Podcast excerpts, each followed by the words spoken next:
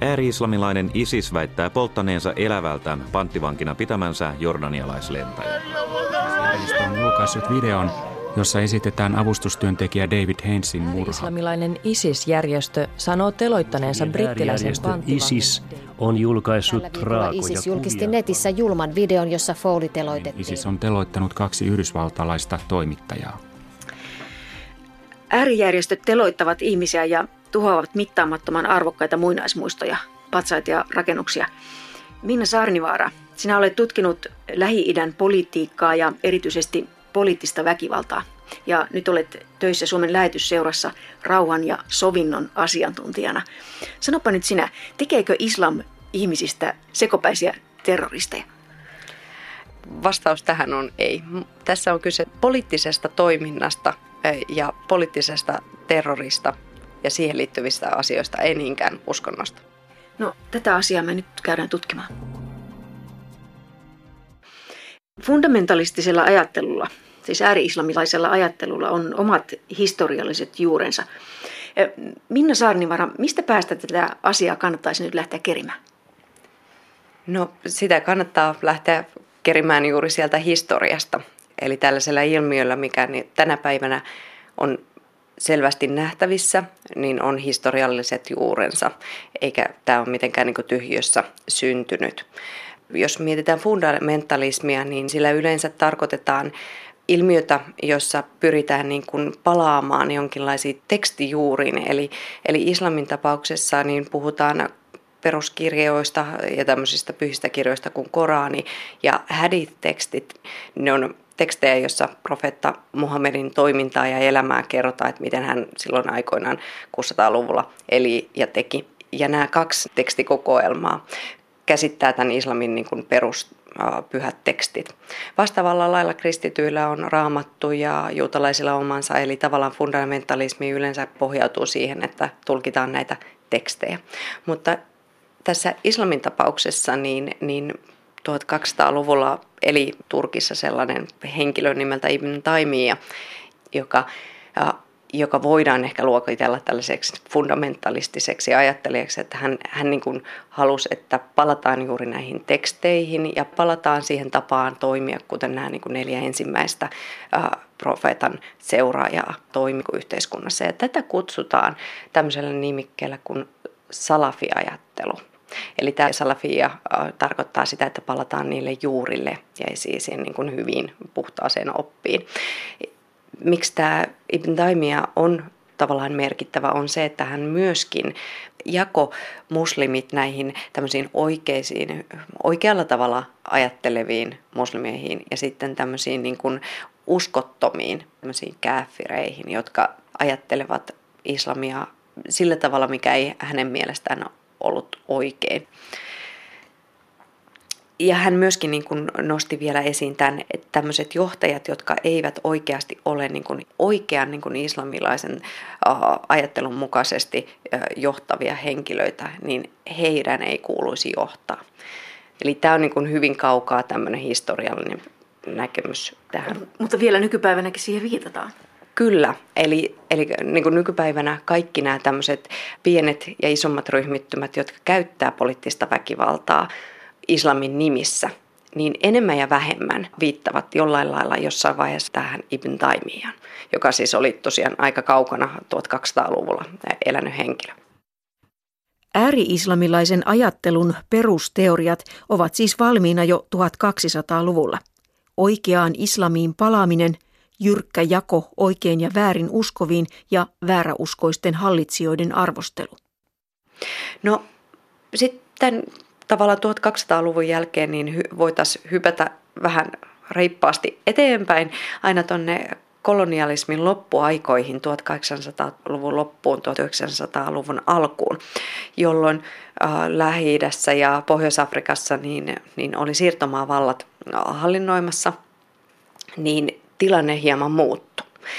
Eli silloin yhteiskunnissa erityisesti, nyt jos otan vaikka Egyptin esimerkiksi, niin ja tämä koskee kaikkia oikeastaan niin kuin islamilaisia tai arabimaita ja muitakin maita, jotka kolonialismin niin kuin ikeessä ovat olleet, niin nyt tässä tapauksessa Egyptissä, niin tavalliset ihmiset koki, että heillä ei ole mitään vaikutusvaltaa. Että heillä ei ole niin kuin taloudellista vaikutusvaltaa, heillä ei ole sosiaalisesti eikä poliittisesti mitään vaikutusvaltaa, vaan, vaan tämä isäntä, joka sitten usein oli joko britit tai, tai ranskalaiset tässä Pohjois-Afrikan ja, ja lähi alueella, niin he niin kuin määrittää sen, että yhte, miten yhteiskuntaa hallitaan. No sitten tietenkin mietittiin sitä, että mikä niin kuin olisi vastaus tähän. Että varsinkin siinä vaiheessa, kun valtiot alkoi itsenäistymään, niin nähtiin yhtenä vaihtoehtona, että arabisosialismi on, on niin kuin se väylä, jota kautta päästään niin kuin näissä valtioissa, uusissa valtioissa sitten nousuun ja, ja ihmiset pystyy vaikuttamaan elämäänsä. Mutta valitettavasti asiat ei mennyt niin, vaan nämä hallitsijat, jotka arabimaihin tuli itsenäistymisen jälkeen, niin toimi hyvin autoritäärisesti. Eli käytännössä otti poliittisen vallan ja myöskin samalla tarkoitti niin kuin taloudellisen vallan niin kuin omimista omiin käsiin omalle niin kuin hallitsija-eliitille. Niin faktuaalisesti yhäkään normaalit ihmiset ei pystynyt vaikuttamaan omaa elämäänsä. Ja viimeistään viimeistään sitten 67 kuuden päivän sodassa, jossa Israel voitti ympäröivät arabivaltiot sodassa. Ja nämä arabivaltiot, erityisesti niin kuin Egypti ja, ja Syyria, niin oli vahvasti juuri tämän arabisosialismin niin kuin esikuvina arabivaltioissa. Niin, niin koettiin, että ei tästä oikeastaan ole mihinkään. Et itse asiassa arabisosialismi on ihan turhaa, se ei auta meitä ollenkaan. Kun ei voida edes niin kuin puolustautua Israelia vastaan. Ja siinä vaiheessa jälleen kerran tämä niin kuin islam vaihtoehtona nousi esiin juuri niin kuin poliittisessa ajattelussa. Maallinen valta, eli arabisosialismi, ei siis kyennyt ratkaisemaan siirtomaavallan aikaisia ongelmia. Alkaa islamismin, eli poliittisen islamin nousu, kertoo Minna Saarnivaara. No miten tavallaan sitten taas islami, islamista lähdettiin katsomaan tätä vastausta siihen, että, että ihmisten ongelmiin ei vastattu ja ihmiset oli turhautuneita, niin käännyttiin tämmöisen niin kuin, voisi kutsua poliittiseksi islamiksi olevan niin kuin ajattelun taakse. Eli 1920-luvulla Egyptissä tällainen henkilö kuin Hassan el-Banna perusti muslimiveljeskunnan, joka oli organisoitunut ryhmä, jonka niin kuin ajattelua ja ideologiaa voidaan nimittää islamismiksi. Eli islamismilla tarkoitetaan tällaista ajatusta, jossa yhäkin niin kuin halutaan nähdä nämä islamin perusteokset, Korani ja Hadith-tekstit, oleellisena osana niin kuin määrittämään sitä muslimin elämää ja yhteiskunnallista toimintaa, mutta samanaikaisesti heillä poliittinen toiminta nostettiin kärkeen. Eli käytännössä nähtiin, että muslimin velvollisuutena on olla poliittinen aktivisti tai poliitikko, jolloin tavallaan sitä kautta haluttiin saada muutos siihen, että, että niin kuin ihmisten normaali elämä oli aika hankalaa ja niin kuin katsottiin, että islamin kautta me saamme sen ratkaisun yhteiskunnallisiin ongelmiin. Egyptissä se vastaus oli muslimiveljeskunta, mutta samaan aikaan esimerkiksi nykyisen Pakistanin alueella, niin, eli tällainen Maulana Maududi, joka keitteli ihan vastaavalla lailla tämmöistä islamistista ideologiaa ja perusti siellä sitten tällaisen islamilaisen organisaation. Sen nimi oli Jamaat Islami. Ja sitten toisaalta myöskin niin kuin Iranissa, niin Homeini organisoi shialaiseen islamiin perustuvien niin kuin filosofien myötä ja uskonnollisten oppineiden myötä semmoista ajatusmallia ja filosofiaa, jonka hän sitten niin kuin poliittisesti pystyi organisoimaan. Ja tosiaan myöhemmin muslimiveljeskunta on levittäytynyt ja aika nopeasti siinä 28, kun se perustettiin, niin sen jälkeen se levittäytyi hyvinkin nopeasti eri alueille arabimaailmassa. Nykypäivänä esimerkiksi palestinaisalueella niin muslimiveljeskuntaa kutsutaan Hamasiksi. Vastaavanlainen viitteitä Homeinin ajattelusta vahvasti saanut ryhmä on Hisbollah Libanonissa. No sitten on vielä vanhoillisempi ryhmiä. No sitten kun jos tämä niin kuin islamismi sai vaikutteita niin semmoisesta maltillisesta, jopa moderneista ajatusmalleista, niin sit sitä konservatiivista linjaa edusti esimerkiksi Saudi-Arabiassa oleva vahabilaisuus. Eli 1700-luvulla Saudi-Arabiassa kaksi intressiryhmää kohtasi toisensa. Oli tämmöinen heimo, jonka tota, johdossa oli Muhammad ibn Saud, ja heillä oli niin kuin selvä niin kuin poliittinen tarkoitus vallottaa lisää alueita. Ja saman aikaan siellä oli myöskin tämmöinen henkilö kuin Muhammad ibn Abdal Wahhab, joka taas oli hyvin vahvasti niin kuin uskonnon opillisesti kiinnostunut henkilö, joka halusi levittää omaa näkemystään islamista. Ja nämä kaksi sukua yhdisti voimansa ja lähti niin kuin leviämään sitten Saudi-Arabiassa. Ja nyt tänä päivänäkin niin sekä Ibn Saud suku on niin kuin vallassa, mutta myös vahavilaisuus on Saudi-Arabian ainoa oikea muoto islamista. Ja tämä edustaa hyvin vahvasti tämmöistä konservatiivista islamilaista käsitystä siitä, että mitä poliittinen islam on. Ja tästä taas niin kuin, sekä tästä niin kuin vahabismista, mutta myöskin niin kuin islamismista sit on saanut vaikutteita tämmöiset niin sanotut uussalafistit.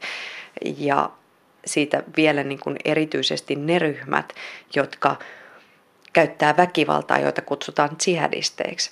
Ja nämä niin kuin uussalafistit ja jihadistit, niin niissä ryhmissä voidaan nähdä esimerkiksi al verkosto ja ISIS tänä päivänä Syyriassa. Nykyisin toimivat jihadistit eli väkivaltaa käyttävät ryhmät perustelevat toimintansa paluuna oikeaan islamiin 1200-luvun salafistien ja Ibn Taimiyan tyyliin. Mutta samalla ne ovat poliittisen islamin perillisiä ja niiden toiminta on ennen kaikkea poliittista, väittää Minna Saarnivaara. Näissä ryhmittymissä ja organisaatioissa niin suurin osa jäsenkunnasta ja suurin osa johdosta ei ole millään lailla uskonnollisesti koulutettuja ihmisiä, vaan heillä on hyvin pitkälle niin kuin tämmöinen sekulaarikoulutus, on he sitten insinöörejä tai lääkäreitä tai mitä tahansa muuta, mutta että he on enemmänkin niin kuin poliittisia toimijoita kuin itse niin kuin uskonnollisia toimijoita. Nämä ryhmittymät ei, ne on ennen kaikkea uskonnollispoliittisia, jossa niin kuin se toiminta kärki on hyvin pitkälle poliittinen. Ja sitten se niin kuin uskonnollinen osaaminen tai tulkita sitä, että mikä on oikea islamia heidän mielestään, niin vaihtelee just sen takia, että joko näiden ryhmien johdossa on erilaisia uskonnollisia johtajia, jotka tulkitsee asioita eri lailla, tai sitten karkeimmassa tapauksessa voidaan jopa sanoa, että haetaan näiden ryhmien ulkopuolelta sellaista uskonnollista tulkintaa, joka niin kuin oikeuttaa näiden ryhmien toiminnan. Eli tavallaan päätetään ensin, että me niin kuin halutaan käyttää tällaista taktiikkaa tai toimintaa ja me tarvitsemme siihen uskonnollisen tulkinnan, jotta se on hyväksyttävissä kannattajille. No se maltillinen tulkinta islamista on se, että saa käyttää väkivaltaa ja aseita puolustussodassa, siis puolustustaistelussa. Niin mikä se näiden jihadistien tulkinta siitä väkivallasta on? Silloin kun me puhutaan näistä tämmöisistä poliittisista islamin ryhmistä, jotka käyttää väkivaltaa taktiikkanaan, niin silloin he niin kuin sekä sitoo sen oman toimintansa siihen, että he puolustavat islamia, niin kuin tätä puhdasta islamia, vääräuskoisia vastaan. Mutta samanaikaisesti tietyt ryhmät määrittää tietyt muslimit epäuskoisiksi, niin he myöskin sanottaa vahvasti sen, että islamilla on velvollisuus ottaa aktiivinen rooli tässä. Eli käytännössä suomeksi se tarkoittaa sitä, että voidaan, voidaan myöskin niin kuin käyttää hyökkäyssotaa. Mutta tämä on, koska tämä on tosi ristiriitainen ja haasteellinen asia monella tasolla, niin, niin muistetaan myöskin aina niin kuin sitoa se siihen puolustussodan ajatukseen ja siihen, että me puolustetaan tätä. On se sitten niin kuin puhdas islam tai joku tietty alue ulkopuolista aggressiota vastaan.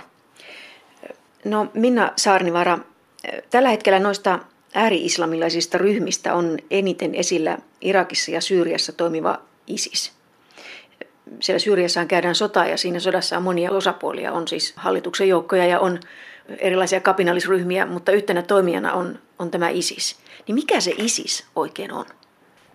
No ISIS on äh, tämmöinen juuri poliittis-islamilainen organisaatio, jossa sekä niin kuin poliittinen toiminta että uskonnollinen perustelu ja, ja ajatusmalli yhdistyy.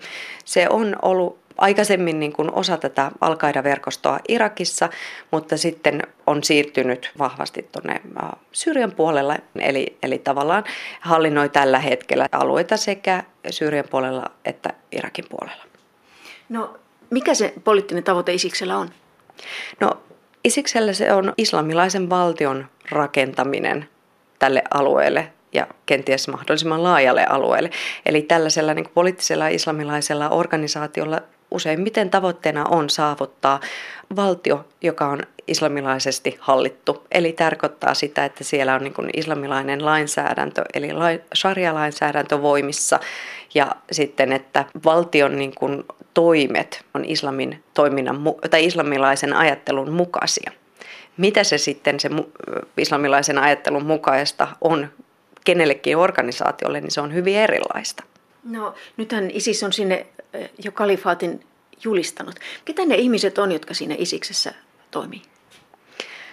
Isiksen johdossa on tällainen henkilö kuin al-Baghdadi, joka on uskonnollisesti oppinut, joka on aika poikkeuksellista itse asiassa monessa poliittisen islamilaisen niin kuin organisaation johdossa. Mutta sitten muita, ketä siellä on, niin siellä on muun muassa Irakin entisen armeijan ja tiedustelun ihmisiä, irakilaista sunniväestöä edustavia ihmisiä, jotka ennen oli poliittisessa vallassa tai heillä oli poliittista valtaa Saddam Husseinin aikana ja nyt he on niin kuin kokenut, että heidät on täysin syrjäytetty, niin, niin tällaisia ihmisiä on niin kuin sitten liittynyt Isikseen. Sitten on Isiksessä myöskin niin kuin meidänkin mediassa paljon niin kuin huomiota saanut vierastaistelijat, eli ihmisiä, jotka tulee niin kuin ympäri maailmaa taistelemaan Isiksen riveissä. Ja sitten myöskin niin kuin Isikseen on liittynyt Syyrian sisältä erilaisia pienempiä ja suurempia joukkioita ja ryhmiä, joilla on esimerkiksi rahat loppunut omaan taisteluun, kun on kuulunut johonkin pienempään niin kuin oppositioryhmään ja katsonut, että he saa palkan isiksen riveissä, jolloin he on siirtynyt sinne. Niin. Sanoit, että siellä on noita Saddamin aikaisia entisiä Irakin valtaa pitäviä, niin heillä on siis myös niin kuin paljon kaikenlaista osaamista taistelun käymiseen luonnollisesti niin kuin ihmiset, jotka on armeijasta ja tiedustelusta niin kuin, tai tiedustelupuolella olleet, niin, niin ilman muuta heillä on niin kuin vankka tietämys niin kuin sodankäynnistä ja taistelemisesta. Samoin siellä on erinomaisen taidokkaita ihmisiä, jotka tekee siinä mielessä korkeatasosta niin kuin sosiaalisen median propagandaa, että se menee läpi niin valtavan hyvin esimerkiksi länsimaissa. Hmm. No, eli siellä osataan käyttää somea ja tehdä videoita ja panna se oma viesti läpi. Mutta mitä se terrorismi, mikä merkitys sillä sitten on? No valtava. Eli terrorismin tarkoituksena on luoda niin kuin psykologinen pelote, eli pelotella ihmisiä. Ja, ja se niin kuin ISISin taktiikka, mitä, mitä on käytetty, eli tämmöisiä niin kuin massiivisia telotuksia tai, tai julkisia, siis videoituja ihmisten elävältä polttamisia ynnä muita niin kuin hirmutekoja, jotka niin kuin aiheuttaa äärimmäisen suuren psyykkisen reaktion ihmisille, jotka sitä katsoo. Niin tämä on ihan, siis tämä on ihan selvä niin kuin taktinen ratkaisu sille, että halutaan tuoda se pelote sekä niin kuin kansainvälisesti että sitten niin kuin alueellisesti ja paikallisesti ihmisille. Et, et niin kuin, tämä on vain taktiikka sodan käynnissä – tällä hetkellä heillä. Ja se tavoitteena on se, se vallan saaminen, kun ihmisiä pelotellaan. Kyllä vallan saaminen ja ihmisten niin kuin pelottelu niin, että sillä alueella, missä hallitaan, niin ihmiset ei niin kuin uskalla nousta vastustamaan. Ja he on onnistunut tässä. Ja he on onnistuneet pelottelemaan siis myös länsimaisia ihmisiä. Kyllä, ky- ilman muuta. Ja kyllähän tämä niin kuin tavallaan näkyy erityisesti siinä, että jos miettii Syyrian tilannetta tällä hetkellä, niin ISIS ei todellakaan ole ainoa toimija siellä, eikä myöskään ainoa niin kuin väkivallan käyttäjä. Ja siellä on niin kuin useita toimijoita, mukaan lukien hallitus, joka, joka niin kuin käyttää siviileihin kohdistuvaa väkivaltaa ja myöskin niin kuin terroritoimintaan niin kuin luokiteltavia asioita, mutta siitä huolimatta se on ISIS, joka niin kuin puhuttaa ja mietityttää eniten länsimaista tavallista ihmistä, kun miettii Syyrian sotaa, jolloin se kertoo siitä, että kuinka mielettömän suuren vaikutuksen he on pystynyt niin kuin luomaan tällä omalla tavoitellulla mediahuomiolla. Eli he ei ole siis minkään niin uskonnollisen hurmoksen vallassa hirmutekoja tekeviä ihmisiä, vaan siis täysin omalta kannaltaan niin järkevästi, taktisesti toimivia porukoita. Erittäin tärkeä kysymys, minkä esitit nyt, koska tämä on, tämä on tavallaan se, mikä, mikä niin kuin usein me ajatellaan, että tällaisten organisaatioiden ihmisten täytyy olla täysin sekaisin.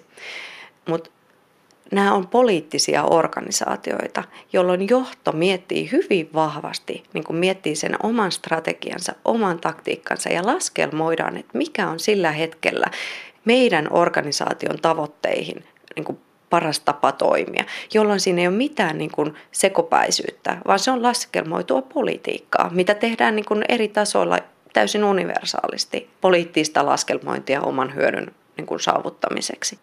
No se Isiksen johto sitten kuitenkin perustelee tämän taktisesti valitun terrorin uskonnollisesti niille omille kannattajille.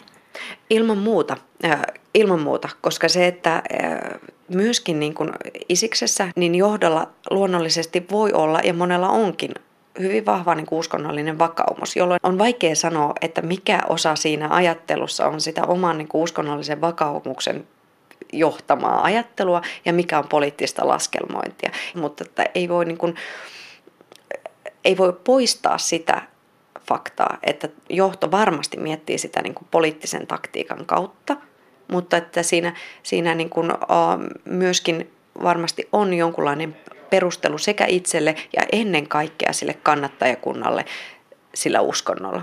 Koska uskonnolliset perustelut on äärimmäisen hyvä oikeutus ja liima. Ja se ei ole vaan niin kuin islamin piirissä, se on ihan missä tahansa uskonnossa. Uskontoa on aina voitu käyttää hyvin oikeuttamaan melkein mitä tahansa.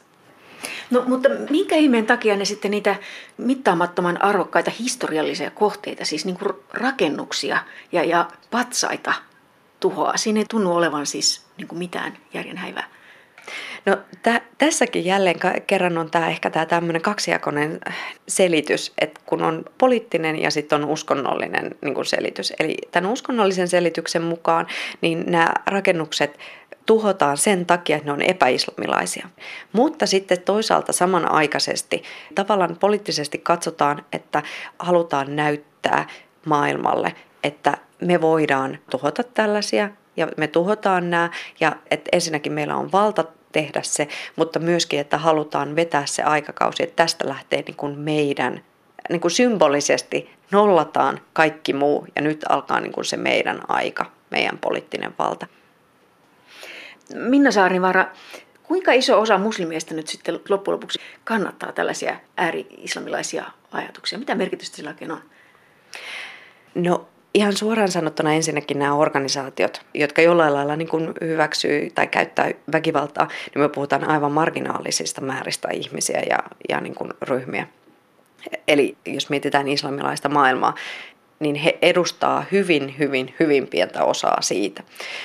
Mutta samanaikaisesti niin kuin länsimainen media niin useimmiten kuitenkin kiinnittää juuri näihin toimijoihin ja niiden niin kuin tekemiin juttuihin huomio. Eli käytännössä kun me luetaan lehtiä tai, tai katsotaan juttuja, niin veikkaisin, että valtaosa, ellei lähes kaikki, niin liittyy jotenkin tähän poliittiseen islamiin, jolloin se tavallaan mielikuvarakennus meille länsimaissa on hyvin vahvasti näiden toimijoiden kautta, jolloin sitten se tavallisen perheen äidin tai perheen isän ääni ei välttämättä niin kuin tule koskaan kuuluviin. Se, mitä normaali niin kuin muslimi, joka yhtä lailla voi olla hyvinkin uskonnollinen tai olla olematta jossain Espoon perukoilla, niin mitä hän ajattelee siinä vaiheessa, kun aamulla vie lastaan päiväkotiin, niin hänellä voi olla hyvin samanlaiset ajatukset kuin sillä naapurin tädillä näistä ääritoimijoista. Ja sitten toisaalta myös on hyvä muistaa se, että erityisesti just niin kuin ISIS ja al verkosto nämä, jotka käyttää massiivisessa määrän niin kuin terroria ja väkivaltaa, niin ei ole hyväksyttyjä islamilaisessa maailmassa yleisesti. Ja erityisesti niin kuin ISIS aiheuttaa kauhua ja pelkoa. Kaikki ihmiset ollaan jokseenkin varmaan siinä samassa asemassa, että katsotaan niin kuin huolen sekaisin ajatuksin niin kuin tätä, tätä toimintaa ollaan me sitten niin kuin jossain kirkossa tai ei olla kirkossa tai ollaan muslimeita tai juutalaisia.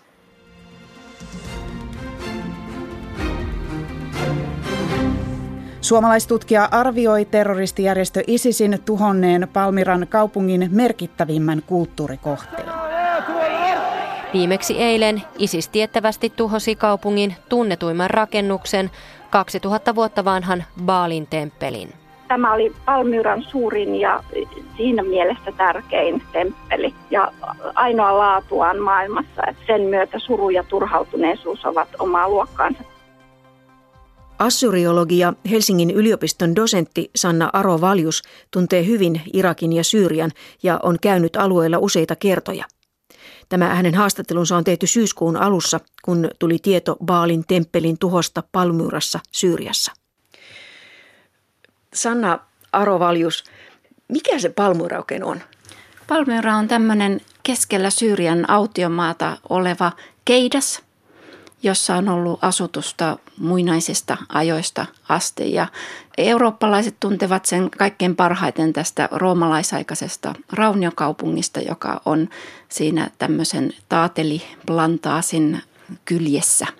Eli se on siis keitaalla, siinä ei ole ympärillä mitään? Ei, siis ympärillä on autiomaata, tyhjyyttä, wasted land.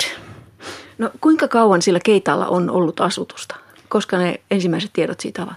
Meillä on siitä ympäristöstä jo neoliittiselta ajalta, eli mennään ainakin 6000 vuotta ennen ajanlaskua alkua aikoihin. Ja sitten meillä on ensimmäiset kirjalliset lähteet, jossa todennäköisesti mainitaan Tadmur, eli Palmyran muinaisseemiläinen nimi. Ja ne on sitten tuolta noin 1800 ennen ajanlaskun alkua tällaisia muinaisassyrialaisia kauppadokumentteja, joissa mainitaan ihmisiä, jotka olisivat tulleet Tadmurista. Mm. No se Tadmur, se nimihän mainitaan raamatussakin.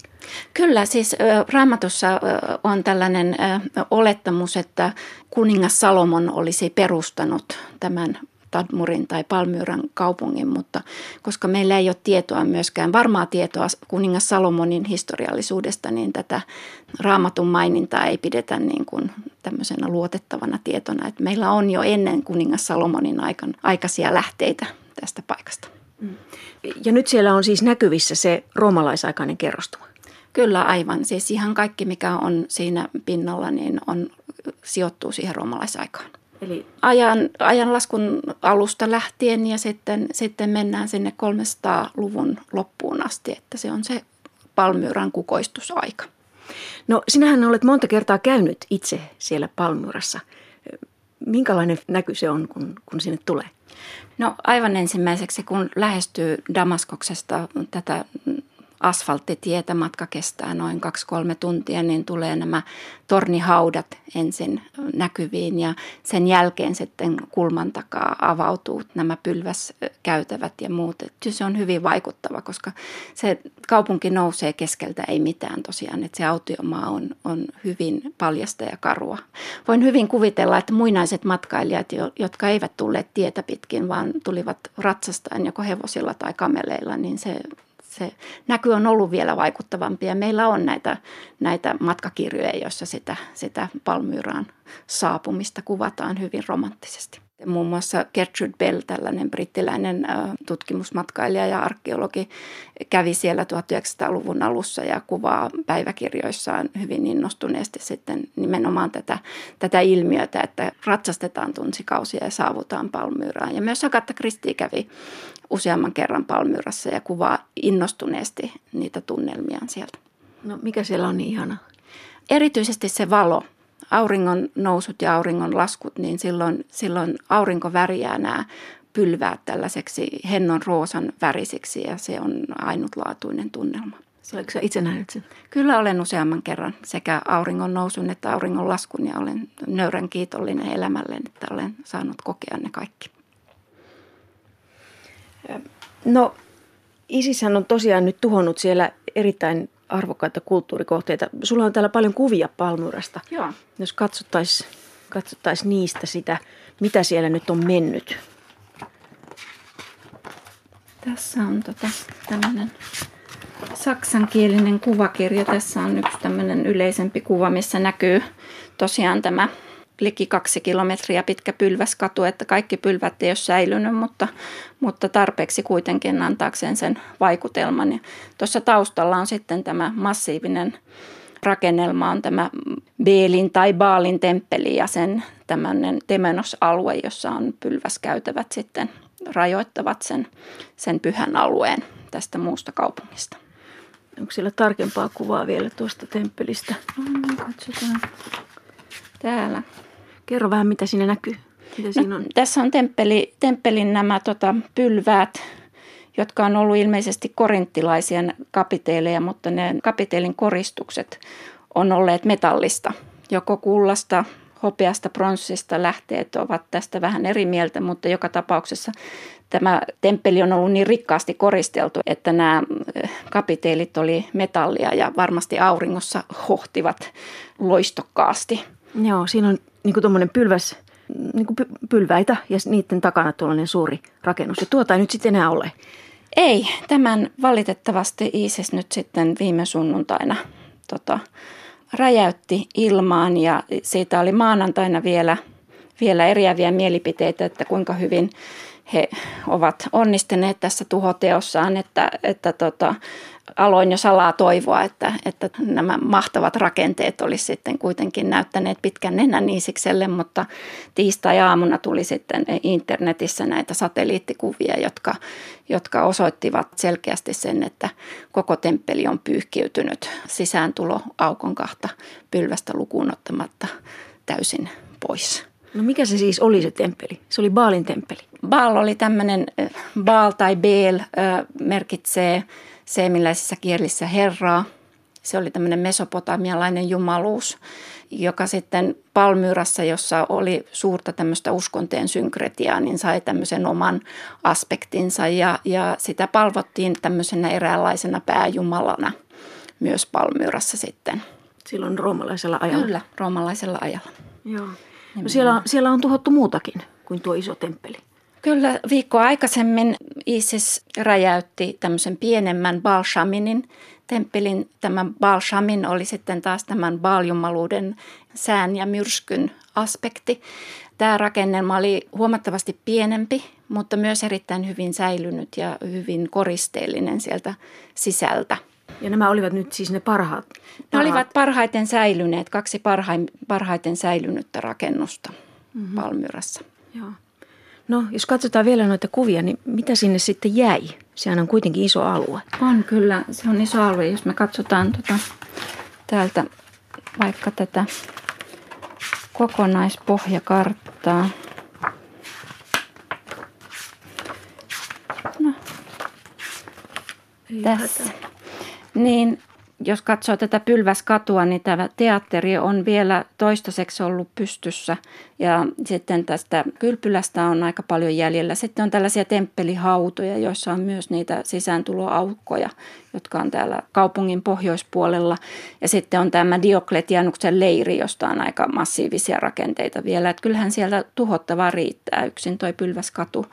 Niin jos he aikovat sen kokonaan tuhota, niin siinä menee kyllä jonkun aikaa. Joo, siis tuon alueen läpi on kulkenut tämmöinen katu, jonka varrella on kaikki ne tärkeät. Joo, kyllä kaikki julkiset rakennukset. Tämä on tämmöinen tyypillinen roomalaisajan kaupunki, jossa on tämmöinen pääkatu, jota roomalaiset kutsuivat dekumaanukseksi ja, ja sen varrelle sitten sijoittuu kaikki julkiset rakennukset, kaikki tärkeät näytäisi vielä, näytäisi vielä sitä pylväskatua. Siitä on oikein semmoinen joku kuvakin, missä sen näkyy. Tässä. Joo, Siis tosiaan siinä on niin kuin koko kadun varrella ollut noita pylväitä.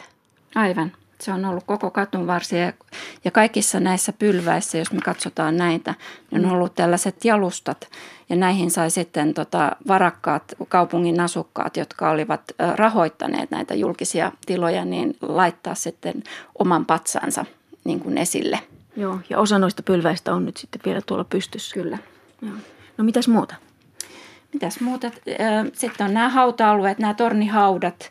Siellä hautamateriaalia ei enää näissä ole ollut, mutta siellä on ollut nimenomaan tätä kuvanveistoa, että näitä hienoja veistoksellisia sarkofageja, näiden palmyralaisten asukkaiden muotokuvia. Niissä haudoissa? Kyllä. No onko niistä kuvia? No, Kyllä niitäkin. Katsotaanpa tästä kirjasta. Niin siellä oli erityyppisiä, oli sarkofageja, joissa oli koko vartalo veistoksia ja sitten on tällaisia eräänlaisia rintakuvia sitten näistä palmyralaisista herroista ja rouvista sitten. Tuollaisia kivestä veistettyjä kyllä, rintakuvia. Kyllä ja sitten niissä on tällä heidän omalla palmyran aramean kielellään näitä piirtokirjoituksia, missä kerrotaan sitten nimi ja muita tietoja näistä ihan, vainajista. Varmaan ihan tunnistettavia kasvokuvia. Kyllä joo, että nämä on kaikki erilaisia, että näitä ei ole tehty sillä tavalla tusina tavarana, vaan, vaan jokaisella on omat tyypilliset piirteensä, että, että tota, tässä on esimerkiksi tällä, tällä rouvalla, niin sillä on useampi kerros näitä korukäätyjä kaulassaan ja, ja sitten on tämä päähine, jossa on rikkaasti koristeltu sitten tällainen otsapanta myöskin. Joo. Se on tosi kaunis. Ja vaatteet, kankaat on ollut tällaisia todennäköisesti raskaita silkkibrokadeja, mm-hmm. joita on sitten löytynyt myös näitä kankaita itsessään, kiinalaista silkkiä. Tämä Palmyra sijaitsi silkkitien varrella, niin siellä oli materiaalit, tuontitavaraa parhaimmasta päästä. Rikkaita ihmisiä. Kyllä, erittäin varakkaita. Sanna Arovaljus, sinähän tunsit myös tuon Palmyran museon johtajan Khaled al-Assadin, jonka ISIS murhasi. Minkälainen mies hän oli? Mä muistan häntä erittäin lämpimästi silloin kesällä 2000, kun saavuin ekan kerran Palmyraan, niin silloin oli asioita siellä museon toimistossa ja siellä istuttiin useampi kerta sitten hänen työhuoneessaan ja juotiin teetä ja, ja jutusteltiin mukavia ja hän myös lahjoitti mulle sellaisen kirjoittamansa Palmyran opaskirjan omistuskirjoituksella ja hän oli herrasmies, erittäin sympaattinen ja ystävällinen ja aina valmis auttamaan kaikkia kollegoitaan, jotka sinne Palmyraan saapuivat. Sitähän sanotaan, että ISIS tappoi hänet sen takia, että hän ei suostunut paljastamaan, mihin, mihin museo oli kätkenyt noita muinaisaarteita. Voiko se pitää paikkansa? No kyllä se voi pitää paikkansa. Fakta on se, että, että Khaled al-Assad oli palmyralainen. Hän oli syntynyt siellä – ja hän kieltäytyi silloin ennen kuin ISIS vallotti Palmyran, hän kieltäytyi lähtemästä sieltä. Hän sanoi, että, että hän on syntynyt siellä ja hän tulee siellä kuolemaan. Ja se oli häneltä tietoinen valinta ja hän varmasti tiesi sen, että, että hän joutuu painostuksen alaiseksi, mutta, mutta hänestä tuli sitten eräänlainen marttyyri siitä, että hän kieltäytyi tämän Isiksen painostuksen alaisuudessa. No sinähän eivät ole länsimaiset ulkopuoliset tutkijat päässeet enää pitkään aikaan, mutta onko siellä paikallisia ihmisiä, museoiden tutkijoita? Tiettävästi on nyt tämä Syyrian antikviteettiviraston nykyinen pääjohtaja erässä haastattelussaan kertoo, että hänellä olisi noin 50 alaista siellä Palmyrassa vielä, mutta hän ei itse tiedä, että mitä, mitä näille hänen alaisilleen kuuluu tällä hetkellä. No saako sieltä ylipäänsä niin kuin mitään tietoa? Tihkuuko sitä mitään kautta? Kyllä sieltä tihkuu tietoa just nimenomaan näistä räjäytyksistä, että, että tota, on tiettyjä ihmisiä, jotka esimerkiksi Twitterissä jakaa sitä tietoa. Että on tällaisia lähteitä, jotka on tähän mennessä aina osoittautuneet ö, luotettaviksi. Että he on tiennyt, että jos, jos Palmyrassa on räjäytetty temppeli, niin se on myös pitänyt paikkansa – mutta en tiedä, ketä ne on. Mä, mulla on semmoinen arvelu, että joku heistä on näitä kollegoita, mutta en tiedä heistä sen enempää. Äärijärjestö Isiksen on kerrottu myös hankkivan tuloja sodan käyntiin vanhoja esineitä myymällä. Assyriologi Sanna Arovaljus tietää hyvin, kuinka muinaisesineiden kauppa kulkee. Kauppareitit kulkee Länsi-Syyriasta lähinnä Libanonin kautta, Pohjois-Syyriasta Turkin kautta ISIS kauppaa myös tavaroita Persianlahden näiden pikkuvaltioiden kautta, Dubain kautta, missä on tällaisia liikkeitä, jotka järjestävät tälle ryöstetylle materiaalille niin sanotut puhtaat paperit ja sitten niitä kuljetetaan sieltä, sieltä eurooppalaisiin ja amerikkalaisiin huutokauppoihin ja, ja taidekauppoihin. No missä niitä esineitä nyt on sitten täällä länsimaissa kaupan? Niitä on erilaisissa taidekaupoissa ja huutokaupoissa. Ihan näitä tunnettujakin äh, Sotheby's ja Christie's Lontoossa myy tällaisia tämän aikaisia muinaismuistoja. Myös Saksassa, Itävallassa, Sveitsissä, Tanskassa, Belgiassa. Niitä on. että Suomessa se tuntuu hassulta, koska meillä ei ole tämän tyyppisen tavaran keräilijöitä oikeastaan juuri ollenkaan. Että meillä niitä markkinoita ei ole, mutta, mutta muualla kyllä. Kuka niitä ostaa? Varakkaat ihmiset, joilla on keräilijöiden sielu. No, no mitä ne esineet sitten ovat, joita sieltä Pohjois-Irakista tai Syyriasta tulee? No lähinnä just tätä pienesineistöä, kaikenlaisia pienoispatsaita, figuriineja, rahoja, koruja, sinettejä, myös näitä nuolenpääkirjoituksella varustettuja savitauluja, kaiken näköistä sellaista, mitä on ollut asutuksissa sekä, sekä sitten näissä haudoissa esineinä. Et se on hyvin laaja se skaala ja se on myös hyvin laaja se, että jotkut esineet saattaa olla sieltä varhaispronssiskaudelta ja sitten on taas tätä roomalaisia myöhäisantiikista, jopa niin kuin varhaisislamilaista esineistöä on, joka sitten taas tällä hetkellä viehättää muun muassa sitten näitä Saudi-Arabian varakkaita ihmisiä, että he haluaa kerätä tällaista varhaisislamilaista esineistöä. Nyt on siis liikkeellä sellaisia pieniä esineitä, joita on helppo kuljettaa sä kerroit, että siellä niitä voidaan niin kuin säilyttääkin, niitä pitkään pitää tallessa? Kyllä siis tällä hetkellähän on yritetty niin kuin nostaa keräilijöiden tietoisuutta siitä, että, että moni tämmöinen esine saattaa olla niin sanottu verimuinaismuisto, eli, eli ostamalla niitä rahoitetaan sitten tällaisten terroristijärjestöjen toimintaa ja sitten hienompia asioita, kuten esimerkiksi tällaisia palmyralaisia hautareliefejä, niin ne on nyt niin kuumaa tavaraa, että niitä ei välttämättä, siitä voi nousta häly, jos niitä ilmestyy nyt sitten näiden kauppojen tarjontaan. Eli siis on arveltu, että tällaiset välittäjätahot saattavat säilyttää myös tämmöisiä arvokkaampia esineitä kymmenenkin vuotta ennen kuin ne sitten pikkuhiljaa, kun häly on laantunut, niin sitten on taas turvallisempaa tarjota ja, ja keräilijöiden sitten hankkia haluamiaan esineitä. No voiko niitä esineitä tulla Suomeen? Kyllä niitä periaatteessa voi tulla Suomeen, että jos Suomessa ei ole markkinoita näille tämmöisille esineille, niin se ei merkitse sitä, että Suomen kautta ei kulkeutuisi muun muassa Venäjälle näiden salakuljettajien reittejä pitkin. Että sitäkin on tutkittu, että Suomen tulli on aika, aika tota, tehoton tässä valvonnassa. Että en tiedä, että osaavatko tullivirkamiehet tunnistaa esimerkiksi tällaisia mesopotamialaisia rullasinettejä, joita olisi voitu piilottaa pesupussukoihin tai joihinkin tällaisiin. Onko heillä resursseja tutkia autolasteja näin tarkasti? Mutta toivotaan. Mm, no minkäs kokoinen sellainen rullasinetti on? No se on hyvin pieni, että se voi olla 20 senttimetrin korkea lieriömäinen esine, että niitä on hyvin helppo piilottaa vähän minne tahansa. Toistaiseksi maailma on pystynyt lähinnä vain katselemaan päältä ja kauhistelemaan ISISin kulttuurikohteissa tekemiä tuhoja. Jotain nyt kuitenkin yritetään, kertoo assyriologi Sanna Aro Valjus. Me ollaan aika voimattomia täällä länsimaissa, että meillä on tämmöinen hieno järjestö kuin UNESCO, mutta tähän mennessä UNESCO on ollut suhteellisen voimaton, että he julkaisee säännöllisin väliajoin näitä lausuntoja, joissa tätä pahoiksutaan ja nämä teot tuomitaan sotarikoksiksi, mutta mitään sellaista varsinaista toimintaa näiden muinaismuistojen suojelemiseksi tai pelastamiseksi ei tähän mennessä ole, ole tapahtunut. Mm-hmm. No nytkö tapahtuu?